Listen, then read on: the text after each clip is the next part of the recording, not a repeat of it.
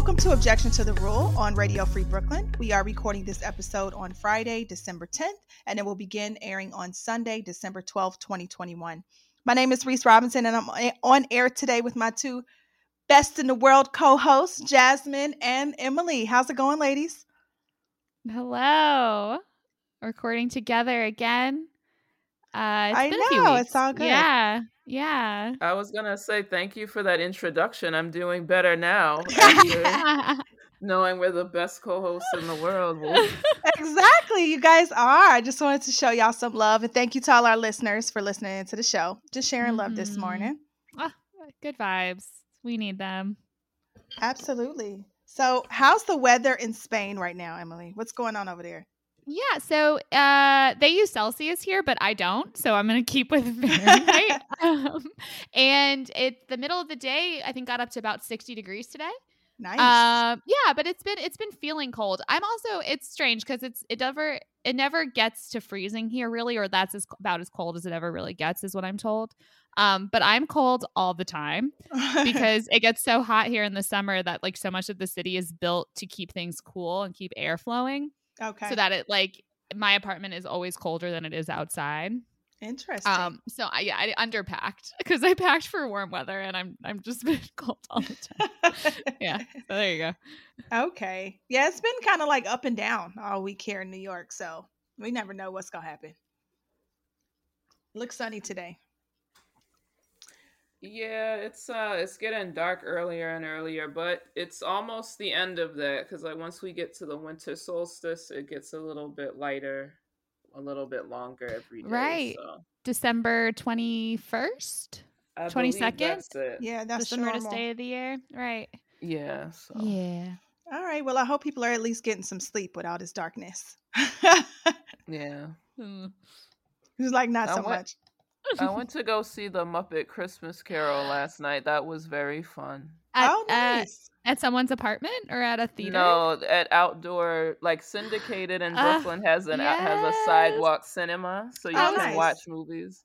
That was my favorite. I used to live by there. I used to spend yeah, and yeah. Um, uh, Muppet Christmas is That's dare I say one of one of the greatest productions, a Muppet productions. Yes. yeah, yeah. Like I saw it with a friend of mine, and she like as we were watching it, she was like, "Isn't that the actual line?" And I was like, "Yeah," because I've heard people unironically say that it's the best adaptation of the Charles Dickens novella mm-hmm. is the Muppet mm-hmm. version, and it's just so funny because like Michael Caine is really dead ass serious, like behave, yeah. like acting with all these puppets.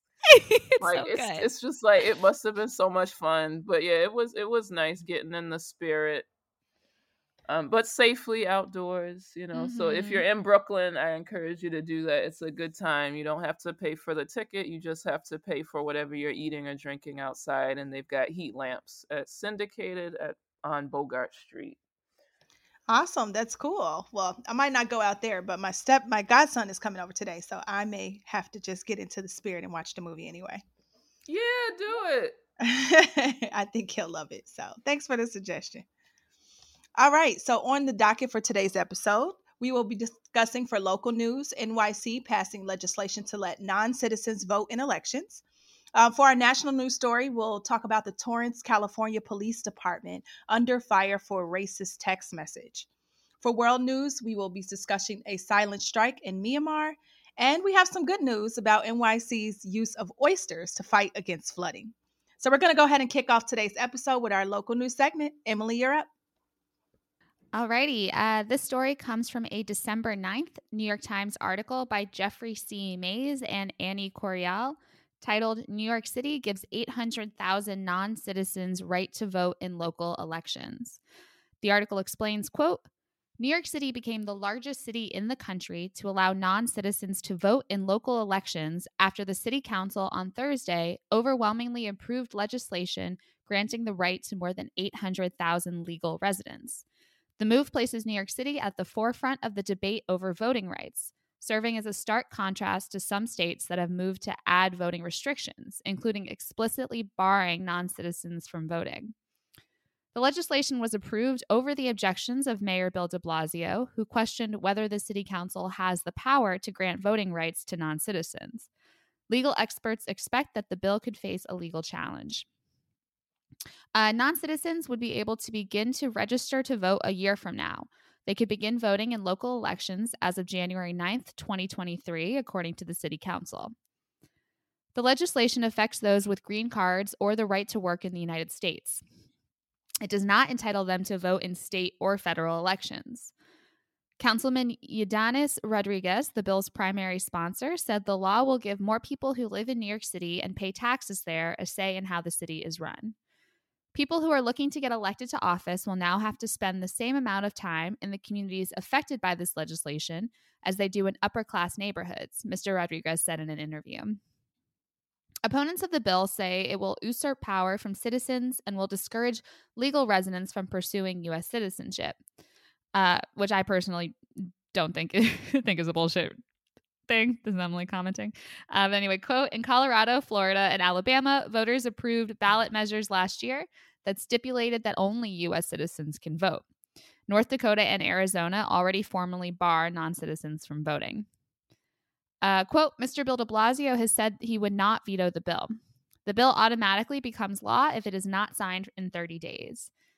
Uh, the mayor contended that non citizen voting is a right that the state would have to grant, a position that many experts disagree with.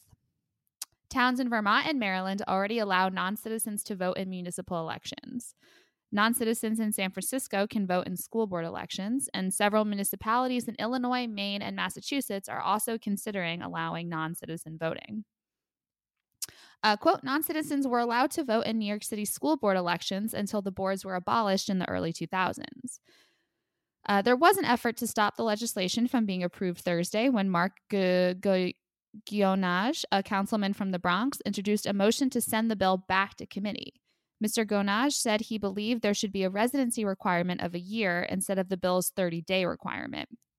People with 30 days of residency are transient and not a permanent resident and not a contributor, said Mr. Gjonaj, who noted that who know um, sorry, who voted no on the bill. Uh, according to the mayor's office of immigrant affairs, of the estimated 808,000 uh, adult New Yorkers who are lawful permanent residents or green card holders or have work authorization, 130,000 are from the Dominican Republic, and 117,500 are from China. Laurie Cumbo, a councilwoman from Brooklyn, questioned whether the bill would dilute the voting power of African Americans. This particular legislation is going to shift the power dynamics in New York City in a major way, said Ms. Ms. Cumbo, who voted no. Tiffany Caban, uh, who an incoming councilwoman from Queens, said Ms. Cumbo's argument uh, called Ms. Cumbo's argument divisive. Expanding the right to vote for some folks does not in any way diminish or tarnish the right to vote for others, she said. The legislation was ultimately passed 33 to 14 and to, uh, with two abstentions. Quote Under the legislation, the New York City Board of Elections, which has faced scrutiny about its handling of elections, uh, would issue a separate voter registration form and provide ballots for non citizens that only include municipal offices. The Times interviewed Eva Santos, a participant in the DACA program or Deferred Action for Childhood Arrivals, who said, quote, I think it's a big step towards showing other localities that we have the right to be represented and that we have contributed enough to be represented and have a voice. We are New Yorkers like anyone else. So yeah, this uh was a really interesting story. I mean, I I think it's we've we've talked a bunch on the show. We see it happening all over country, the country, and the article notes it as well. You know, it's been a huge topic. The movements in mm, generally Republican led states to you know make it harder to vote, and then to see something like this, which is uh, the feels like the inverse of that, the opposite of that, um, is really interesting and, and feels pretty cool. But and the article also brings up a bunch of I think interesting issues about the way people see it too around like race and immigration status and you know who how long do you have to live in a place before you get to to say you know how it's run what do y'all think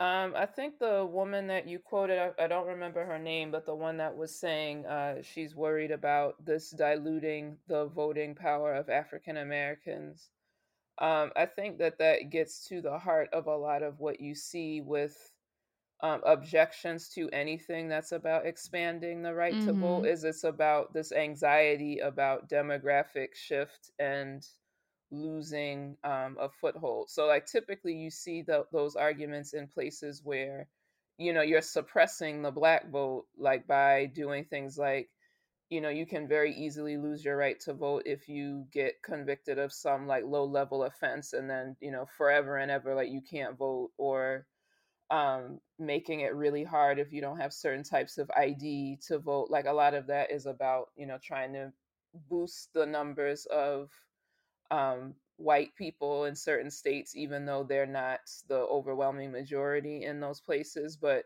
you do see that same thinking among other groups as well, like where it's seen as like a competition. But you know, ultimately, if if you live here, and I, I think the distinction is it's like uh, when you say non not you, but like the general you, like when people say non citizen, I think they're thinking of people who might be like undocumented um, and things of that nature. But like you mentioned, like these are people who are like they're working here, they're paying taxes and things. They're just not, they haven't gone through the full process of becoming a citizen. But like, why wouldn't they have a voice in what's going on in the city that they live in, work in, send their kids to school? Like, that doesn't make any sense. Yeah, I agree with what you're saying. Um, definitely. Um, and I can see the conclusion you're drawing because anytime you put kind of stipulations around voting, whether you're enabling people or you're stopping them, there is always a group of people whose vo- vote um, vote voting power shifts. Um, I think ultimately this could be a good thing. There are models of this happening in other places in the country, which you did mention in the article. Um, I do think there needs to be a little more clear distinction about you know the very like what it actually is there a time frame or uh, maybe i missed that of when people can actually qualify. But i definitely think that they do have a right to vote in local elections because they're participating in, in local economy and community.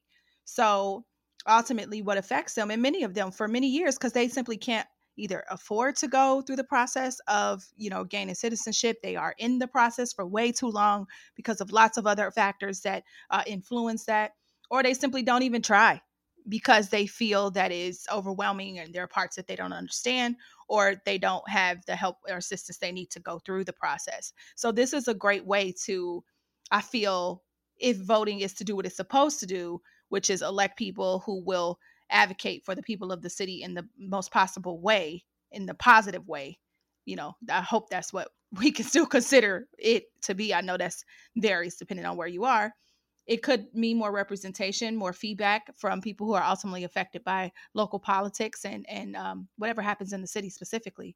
I know in New York, I feel like this is long overdue. I mean, this is a city built on its diversity and definitely can afford to hear some feedback and the the thoughts and rights and considerations of the people that live here.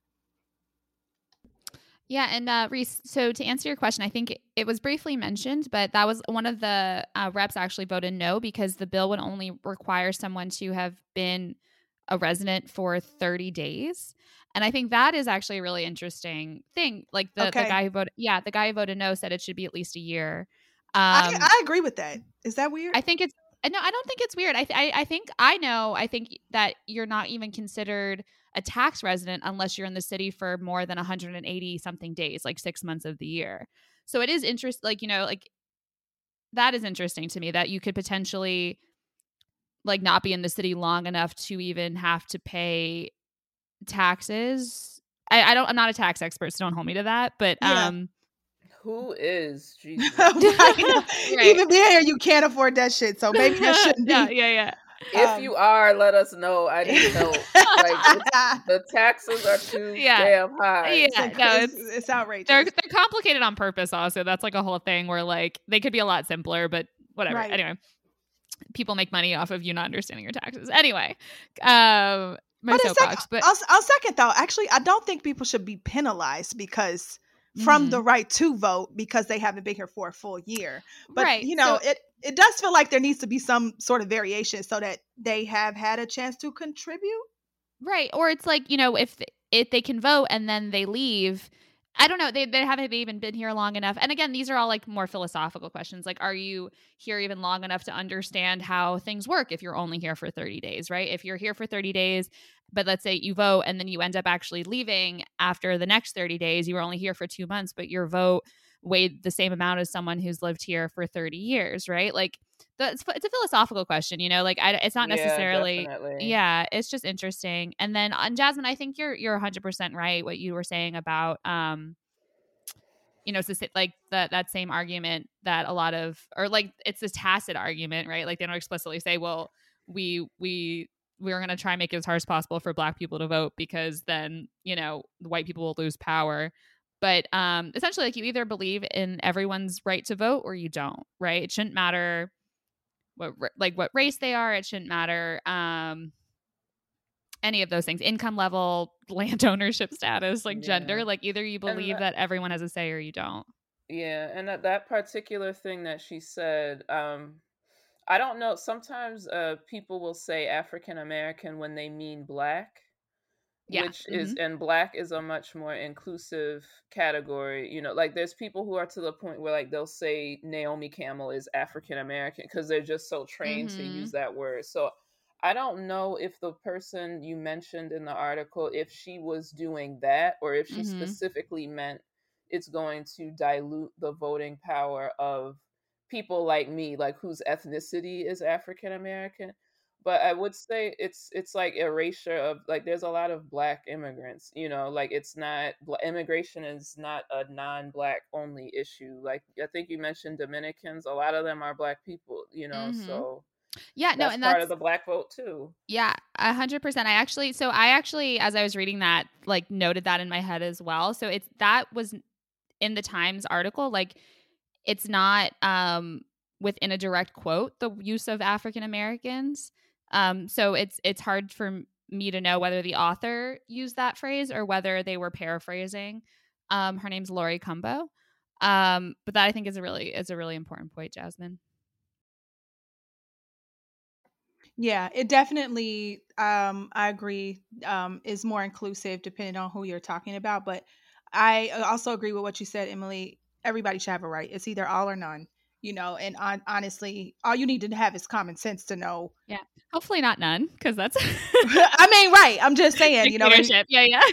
No i know. Um, but hopefully you is i think it's more about people who want to actively participate in voting and understand what it's about because some people with the right don't want to participate for various reasons. If people want to participate i think they should be allowed to do so and there shouldn't be so much red tape on what that means. So maybe just clarifying a little bit about how long the residency should be but other yeah. than that, I mean, why not? I agree with that because, like, a lot of these people, they'll always shout about like no taxation without representation, blah blah, and like this is what this country is about. But then they'll be against this type of thing, which is exactly about like, well, these people live here and they're paying taxes. Why shouldn't they be reflected in who represents what's going on? You know, so Absolutely. I agree with Reese. Yeah, it's like I do think 30 days is a little long because like what if people this might sound weird, but like what if like you have people that are like, I'm gonna come flood New York, that blue city and vote yeah, exactly. yeah, people exactly. that I'm gonna leave. You yeah, know, exactly. Like, yep. So, yep. you know, let's uh that's a little uh like hmm, and obviously about 30 yep. days. Right. And obviously people, that, yeah. you know, with higher income can do that as opposed to people who don't, you know, exactly. Yep. Like yep. you see a lot of coordinated like bullshit happening with local elections and stuff around the country, and I would mm-hmm. not put mm-hmm. it past these people to do some shit like that, like to find a loophole like that and exploit the hell out of it. Exactly. So, yeah, and you know, know they will. They just looking for any any clause, you know. So. Wow, great story. Thank you so much, Emily, for that. And uh, what do you guys think? Why don't you comment somewhere on our Facebook? Maybe we'll post this up and see what you guys think as New Yorkers. It'd be interesting to hear some feedback on this topic. All right, so we're going to go ahead and hit our first music break for the day. We have a nice jazz track to kick it off. It's called Dribble and it's by Anomaly. We'll be right back.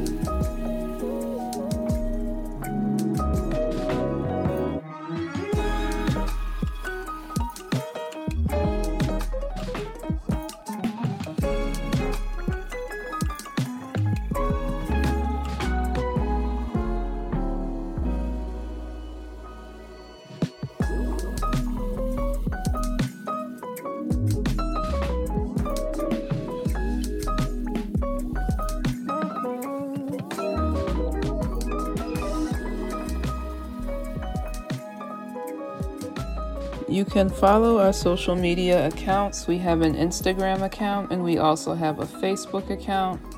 Our Facebook page can be found at facebook.com forward slash objection radio free BK. No spaces, no punctuation. Our Instagram account is at objection to the rule. Again, no spaces, no punctuation marks. Thanks, and here's Teresa. Welcome back to Objection to the Rule on Radio Free Brooklyn. And for the national news segment today, this story comes from an article on CNN. The title of the CNN.com. The title of the article is Authorities in California Dismiss 90 Cases So Far Due to the Involvement of Torrance Officers Under Investigation for Racist Texts. The author of the article is Alexandra Meeks and Natasha Shin, and also Stephanie Becker. Following allegations of excessive force, racist text message, and other misconduct, the Torrance Police Department in California faces an independent review from the state's Department of Justice Attorney General Bob Bonta said on Wednesday. More than 1,800 cases spanning over a decade in Los Angeles County are now under review due to more than a dozen Torrance Police Department officers who worked the cases having been placed under investigation for racist, anti Semitic, and homophobic messages, according to the Los Angeles County District Attorney's Office. Greg Risling, the Assistant Chief of Media Relations for District Attorney George Gascón, wrote to CNN that to date, approximately 40 felony cases have been dismissed. Risling wrote that the cases under review include juvenile cases. He said the office is prioritizing pending cases as well as post conviction cases where people remain in custody. Risling added that prosecutors are reviewing criminal allegations of unreasonable force by these officers, which have been presented to their offices. At the city level, the Torrance City Attorney also dismissed 50 misdemeanor cases, according to Sergeant Mark Ponegalek. Ponegalek, sorry if I mispronounced that, Public Information Officer for the Torrance Police Department. Um, he told CNN 15 police officers are currently on paid administrative leave. Some were put on leave as early as August, and more officers put on leave later as more information became available through the opening investigation. The independent review comes after an investigation by the Los Angeles Times revealed that revealed a history of discriminatory text messages reportedly sent between what is said were at least a dozen current and former Torrance police officers and recruits, including a photo of a black man being lynched with the caption hanging with the homies. Another text message conversation included a photo asking what someone should do if their girlfriend was having an affair with a black man, the newspaper reported. According to the officer's caption, the answer was to break a tail light so his car so on his car so that police will stop him and shoot him. This is awful. The LA Times report also references referencing records from the Los Angeles County District Attorney's Office that said the TPD officers made offensive jokes about Jewish people and threatened to assault members of the LGBTQ community. The LA Times reported that its investigation of use of force records and other court filings also revealed the same Torrance police officers who allegedly sent racist text messages were involved in at least seven use of force incidents since 2013. It reported the documents show three of those incidents resulted in the deaths of Black and Latino men, sparking an outcry and numerous community calls to re examine those cases. The state independent investigation will help identify and correct potential systemic failures in the department's police practices and policies and is an effort to rebuild trust between the public and the Torrance Police Department. Bonta said, adding that communities deserve equal justice. Police departments on the front lines of a fight every day as they work to protect people in our state, Bonta said in a statement. However, where there is evidence of potential potentially pervasive bias or discrimination, it can undermine the trust of the critical it can undermine the trust that is critical for public safety in the justice system. The California Department of Justice is working closely with the police chief of the Torrance community who asks that the attorney general get involved. While no TPD officers currently face criminal charges for the racist text messages, prosecutors said they will continue to investigate previous and ongoing cases the officers have been involved with in Los Angeles. Um, and that's what they told the LA Times. Torrance is a city of around 143,000 people in the Los Angeles metropolitan area. CNN has reached out to Hart for additional comments and, and is attempting to reach out to the Torrance police officers named in this report. So that's the story uh, from CNN. And this is definitely, I mean, that's not so surprising, but it is revealing and showing, I think, the beginning of some sort of different approach to addressing systemic racism. I don't know within the police department. Now, how far this goes or, you know, where they take this is still up in question. But the fact that 90 cases are being dismissed as a result of this information, I think that's good news. Um, I like audibly gasped when you were reading about what some of those text messages were. I was just on mute, but like, right? Crazy. That's awful. Yeah, it was hard to read. It was hard yeah. to read as well.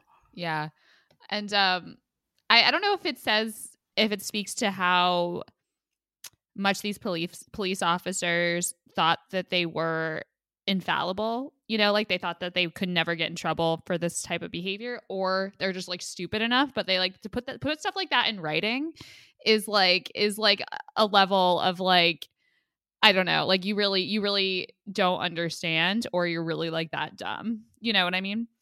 Um yeah or you really yeah. don't care. Or you really don't really care don't and care. you really you really don't think anyone who's ever gonna see these will care. Yeah all of that. Um yeah and i i yeah. Yeah it was intense yeah that's it just confirms a lot of what i already think about a lot of people who go into that line of work that it is a pervasive problem and I know out in that part of the country, I mean, and I'm sure it's true in other places, like it's been revealed that there's like California units of police officers that are in like literal gangs, like where they beat up people or attack people, like to get points with each other and shit like that. Um, it's just uh, it, it's it's just so disturbing to me that it's good that those 90 cases were dismissed, but you just think back like how many people are in a jail cell right now behind actions of these types of people that aren't going to be able to get out. Um, and, you know, whatever you see that's being expressed explicitly in hateful text messages, that's only the tip of the iceberg because for every person that will put stuff like that in text, how many of them do are mm-hmm. you know quote unquote smart enough to be like they wouldn't text that but right. they say that to people yeah. they think that way you know so it's, yep. it's it's only a small portion of the problem because this is like the super extreme cases of people that uh, you know will make stuff like that yeah. known yeah, I mm-hmm. mean, this is an investigation that's been going on by the LA Times. And, you know, we hear about different forms of um, conduct being subjected to review when they talk about um, you know trying to work with the police department and all this other stuff but we really don't hear about the findings you know it's always this plan it's always this plan to you know hold these officers accountable and look back over the records and make them public records and all these different shits that's like yeah we're doing it. But to actually do a trace of people who have a history of excessive force and find this racist text message and all these other connections with these specific officers this is what it really looks like you know? And i know nobody wants to do this dirty work or you know there's so many protections of different police departments of various reasons but the reality is you know you follow the string you'll find the fucking mouse like it's not even that hard to do that. And I just think that this is just the beginning of something. But why is this not being done all over the country, uh, especially in those con- those different cities that kind of led all of the the drama last year and has continuously had reports of police brutality? Like this should be old news. This should be what's happening every time, and we should be able to see some of the repercussions of these people. I mean, them being dismissed and being paid. I don't even think that's enough, quite honestly. I know the investigation is still going on, but come on, like seriously, this is this is right in our faces, and this just seems like it should be going on all over the country. Mm-hmm. That's all I'm saying. You said the LA Times led the investigation. Yeah, yeah. So I think, I mean, to your point, it should be happening, but I, like in an ideal society we would have you know professional respected journalism happening everywhere but there it really has there's been some of it's in concerted effort, some of it, you know, the dying of local media, but there's been yeah, a lo- yeah, yep. a lot of places don't have um local reporters that are or if they do they're people that are working for like conglomerates that like are you know owned by god knows who right? Like it is an issue for sure yeah i mean i personally like i don't know. It's like if you were to have something like this nationwide and like everyone who you know was found to have made these types of comments that was on a police force were to be fired like you would see a dramatic drop in the number of people like working on police forces i'm convinced. Like i'm not saying it would be like everybody but it's these types of things like they're so pervasive and can be so ingrained in the in the workplace culture like there was that black officer um not very long ago and i don't remember what state it is i would i have to look it up but you know they thought it was funny to put like a noose on his desk or something and he had it on tape you know and this is somebody that's another officer and this is being done to him as some kind of a sick joke you know it's like uh, this the whole system is just so corrupt in so many ways where like i'm not sure how much reforming it is going to help like of course i do hope that things get better but it's just very difficult to be optimistic because there's so much resistance even to small things like changing within police departments where they're like no it's like we're gonna in protest we're not gonna do this like because you want us to wear masks we're gonna do da, da, da. and it's like if they don't want to comply with like the least of things that are slight changes that could make stuff a little bit better i'm not really that convinced that you know they would be willing to go forward with like actual cultural shifts and being super serious about addressing this racism issue like it's it's just bad. That's all I got. It's real bad and very scary when you're on the other end of an interaction with someone like that.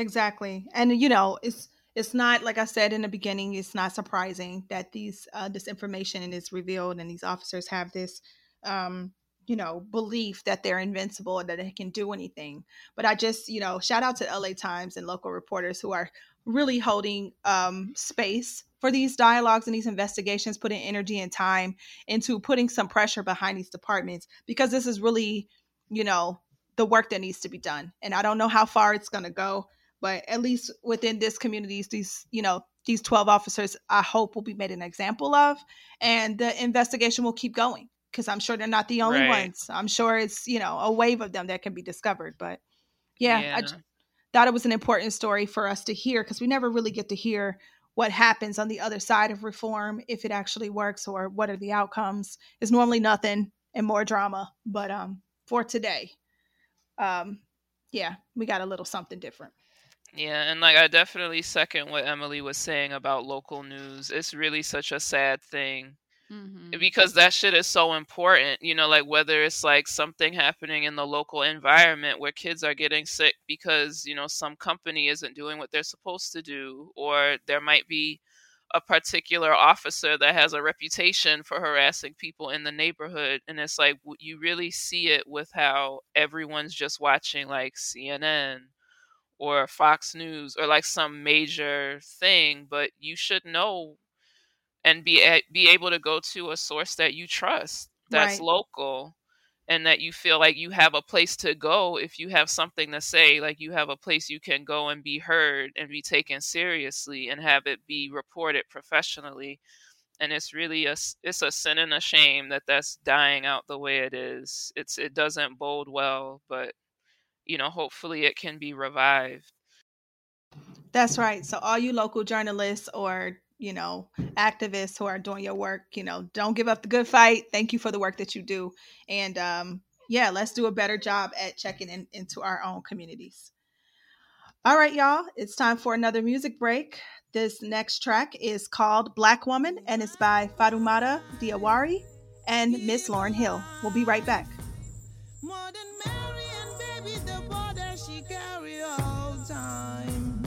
Woman cry when give us life, And she begging forgive us the sin and then sinners all time. Whoa, whoa.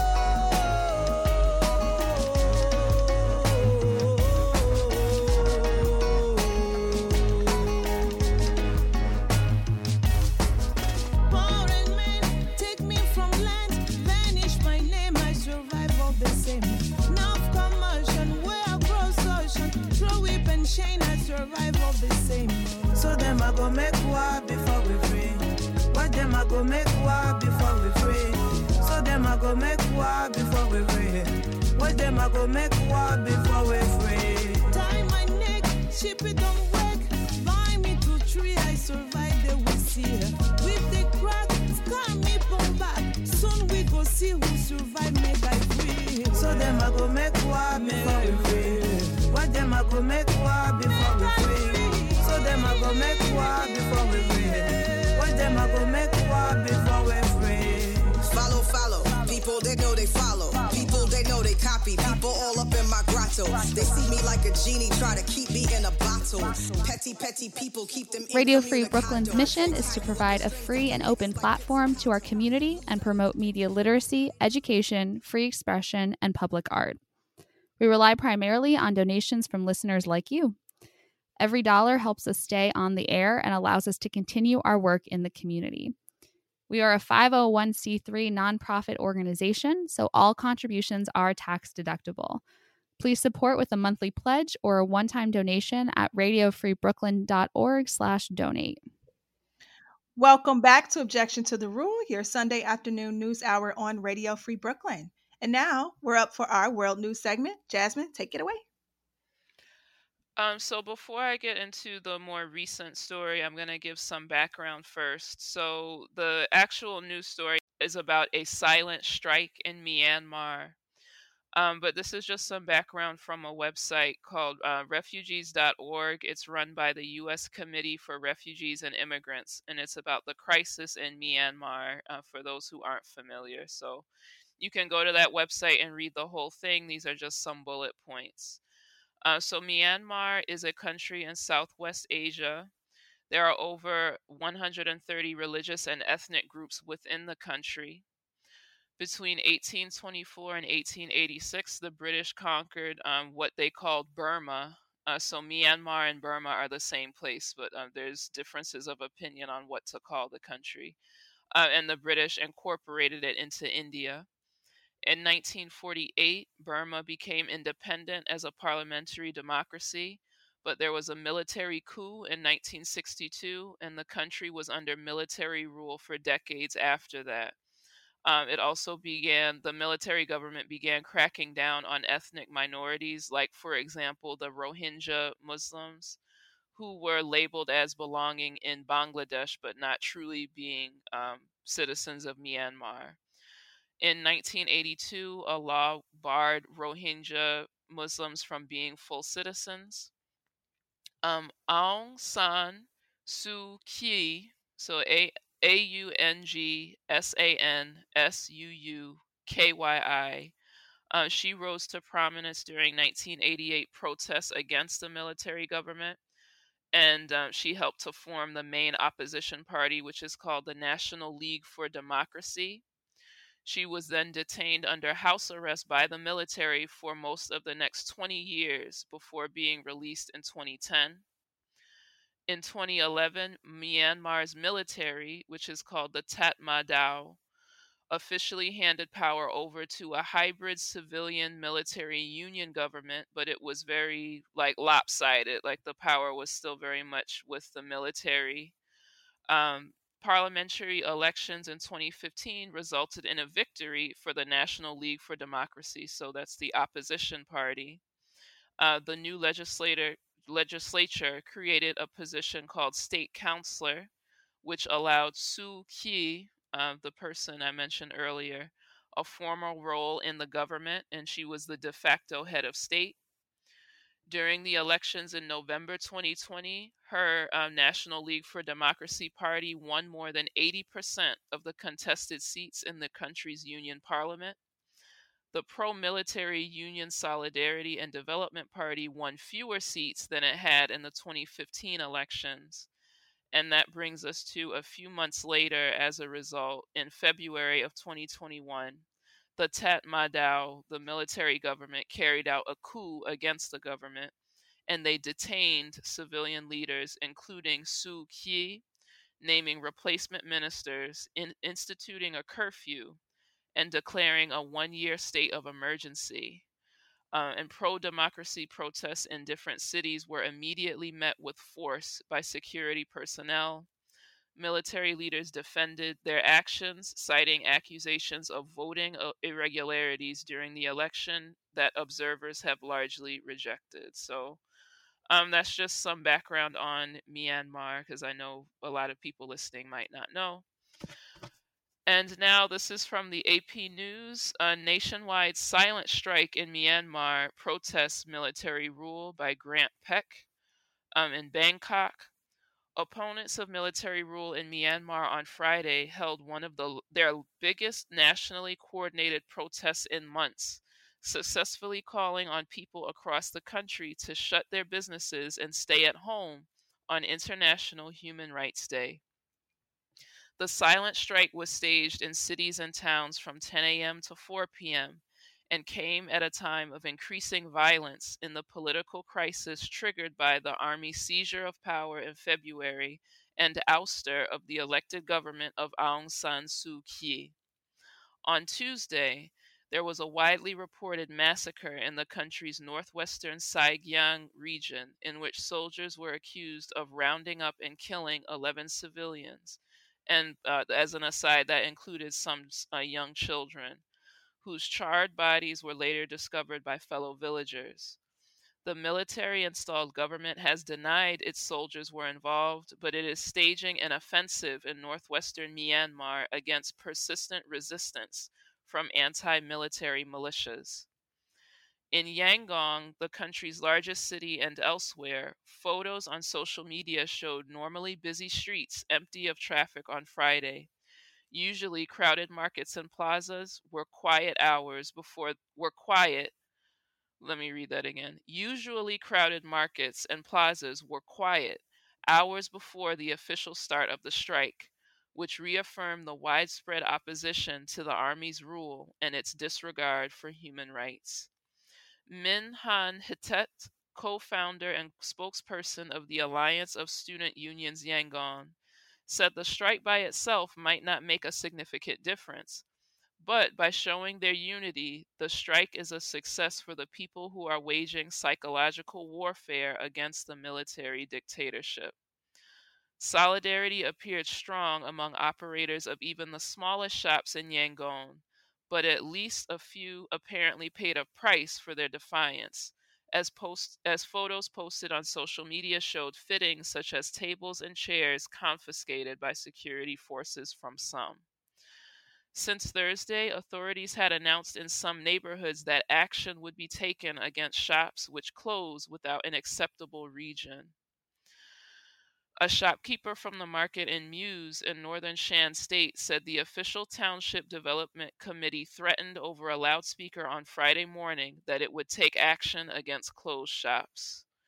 They announced in the town that they would shut down our shops for a month if we went ahead and closed the shops and markets without any reason. But we don't care. It is time to show our unity, said the vendor, who asked to remain anonymous for fear of retribution from the authorities. Protesters wearing black attire, as suggested by strike organizers, marched silently in Shwebo and Sagaing region. People at home, also dressed in black, posted selfies showing them holding small handmade posters. We own our town, our city, our rules. Staying silent or active is our choice. Never be allowed to rule was written on one. Take back our human rights by revolution, read another. Um, so I'm going to end there in the interest of time, but you can read more on AP News um, Silent Strike in Myanmar Against Military Rule. That's really interesting. Um, so I'm just going to go out there and ask Do you guys think that this is an effective form of protest? It's that's interesting that you asked that question because I what it was bringing to mind for me was how like you know there are throughout the history of the world and across the world today, like there are forces that seem like in- unstoppable, right? There's um, governments that have a really like lockdown on their populations, like, you know, um, but how important it is to still resist those things like in in the interest of a better world and you know freedoms of individuals um yeah i mean i think it there it's a fluctuating thing across time and history but you know the ussr fell and, you know th- things can change and people and what what those forces want you to think is that they're unstoppable right? Like they they want to mm-hmm. show a, and if you they have you convinced then they won right? Um yeah and it's true it's true with like forces and it's true with ideas right like you know oh we'll never live in a world in a in a world that's not horribly racist and if you believe that and you stop fighting for a better world then all the racist people have won you know yeah i think the commentary around this is very similar to um, what we've seen with Dr. King's nonviolent approach to civil rights. I mean, definitely not the same at all. I'm not trying to make a apples to oranges or apples to apples comparison, but the concept that protest exists and not just the traditional forms that we're used to seeing, which arguably cause a lot of violence to people on both sides. Um, these more uh, I was going to say integrated forms of protest, right? Because this is not just protesting in the streets. This is ideology. This is um, support. This is also an understanding. It's it's a, a building of a it's a building up of the mind and integrity, right? So, I mean, I think of these things that we do in silence and in in um, solidarity with people. It's in some ways really really stronger for the people who are doing it now, as far as its effectiveness, you know, it's a it's a slow rise to change in all aspects, whether you are fighting on the streets or you're fighting in your mind. You know, things do take time, but I do feel that it this type of protest is somewhat more helpful to some people who simply don't agree with being in the streets or just simply can't do it for other reasons. Um, what I'll say is I think that it takes all different types of resistance to be effective. Like there's not just exactly. one way to do it.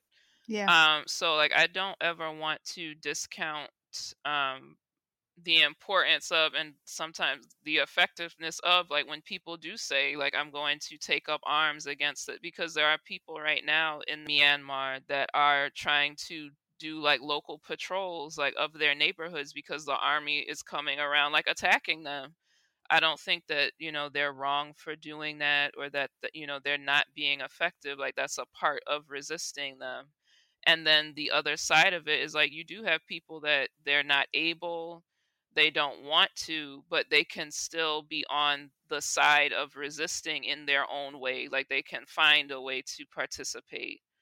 Um and i think that you know every movement that you think of they didn't just have one tactic because you have many different types of people with different you know they might have different concepts of like what they think is ethical or not but at the end of the day like they want the same result and so they have to just find like their way to fit into the resistance that matches like what they're capable of doing and what they're willing to do and if you know that you have a lot more power together that way I think, than if you try to convince everyone that, you know, if you're not pro- protesting in this specific way, then it's wrong or it's not effective. Um, but I, I was going to do the story about the massacre, which when I read about it, it was very, you know, it was really sad. It was very disturbing. But, you know, I do think that it's heartening to see that even in the face of something like that, that's so ugly, people are still like, I'm going to speak up and do something you know because they could very easily have been intimidated by that and said like i'm not gonna close my shop because i'm scared but um i'm sorry i'm getting sad no it's okay. I mean it's it's an emotional topic. I understand where you're coming from. Resistance of any kind takes a lot of courage you know whether that is in solidarity with others that you may never ever see um, because you simply have no other choice for your own mental well being or because we have to make change happen. And, you know, I, I just know that there's so many people in life who once was in the streets and now they have to do it, you know, with their checkbooks, with how they um, the people they support, the the stuff they listen to, how they share information, what they rally behind. Like there's so many different ways to resist, and we really have to use all of them because these forces out here, y'all, no matter where they are in this world, they're quite destructive. So we're gonna take a breath and say thank you, Jasmine, for that, and in solidarity with the people in this community. Um, definitely something to think about how we can show up for one another. All right. So Emily, what's the good news? Alrighty. So uh, I want to shout out. Well, I want to shout out the Future Earth Instagram account, which I've I've referenced before on the show. But um, every Tuesday they put out a good news roundup of uh, specifically like environmental and good news related to climate change. Um, and I occasionally I get some of my good news stories from there. And I also want to highlight too that along with what we were ta- just talking about, like one of those things that feels like an unstoppable force all the time is climate change these days, right? But then if we all give up trying to save what we still have, um, then the bad people win. So, you know, don't don't get convinced that you can't that there's nothing to do related to all that.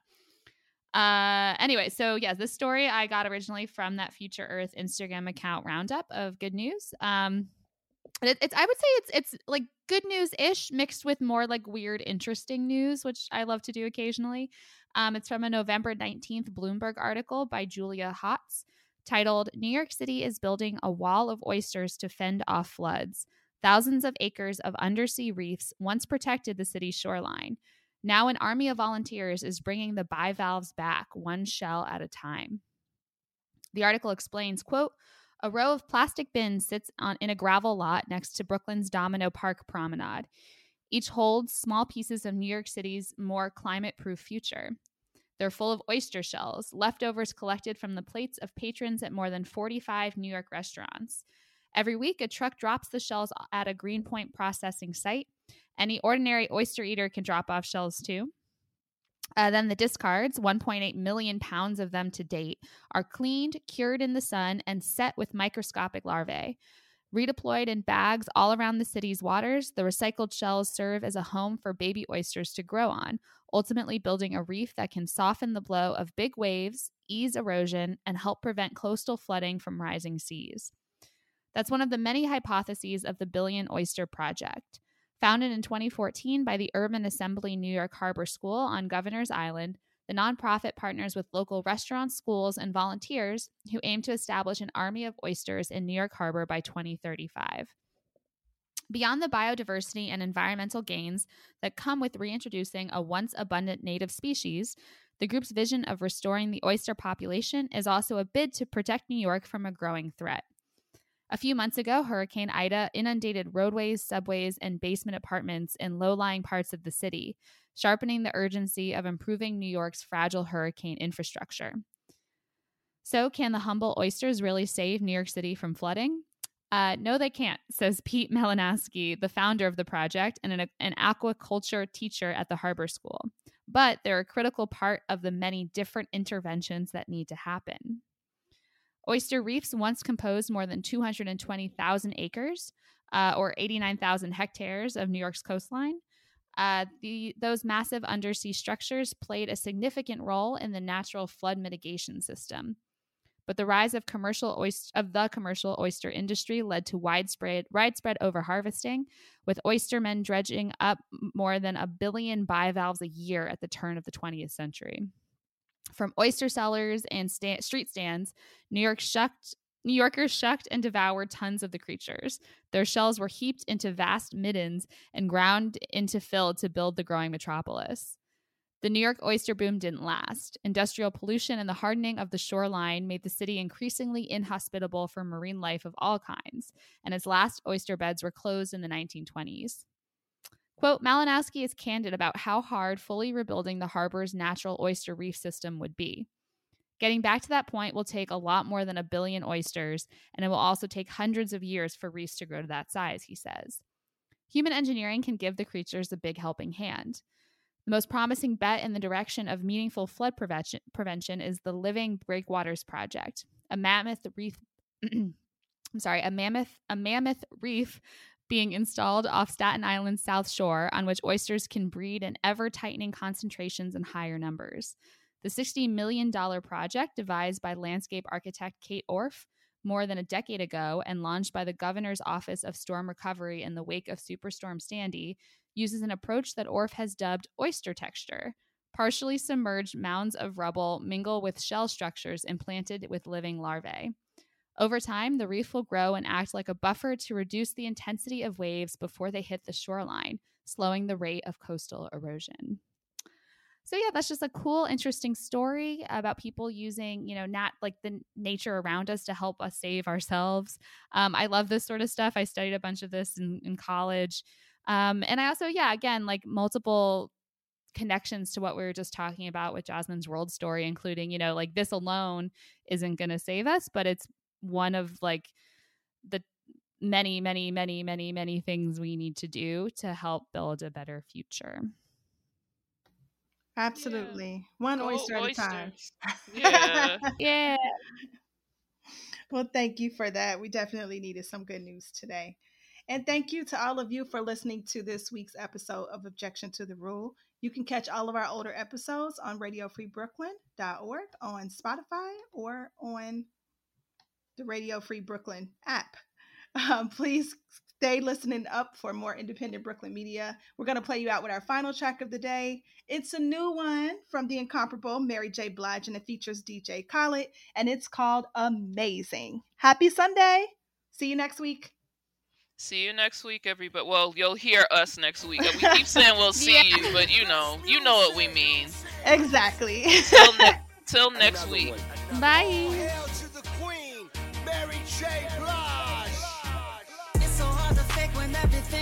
Is real.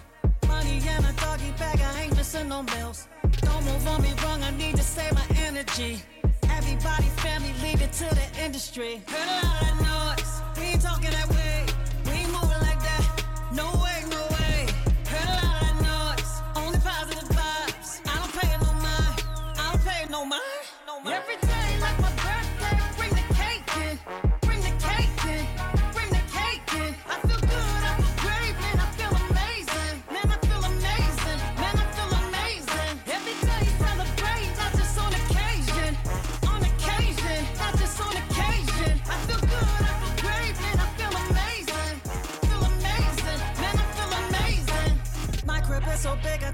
Tell the to use a map. He wanna play house, I ask him where's the fun in that. Let's go. Seeing all these blessings, man, I think I pray too much. Lately, I've been feeling like I turn up way too much. Where the drink, where the drink? Sun got us all day. If you'd like to listen to Radio Free Brooklyn when you're not in front of your computer, please download our free mobile app for iPhone and Android available in the App Store for iPhone or the Google Play Store for Android. Also, please be sure to subscribe to our monthly newsletter for the latest news about new programming and upcoming Radio Free Brooklyn events. You can sign up at radiofreebrooklyn.org forward slash newsletter.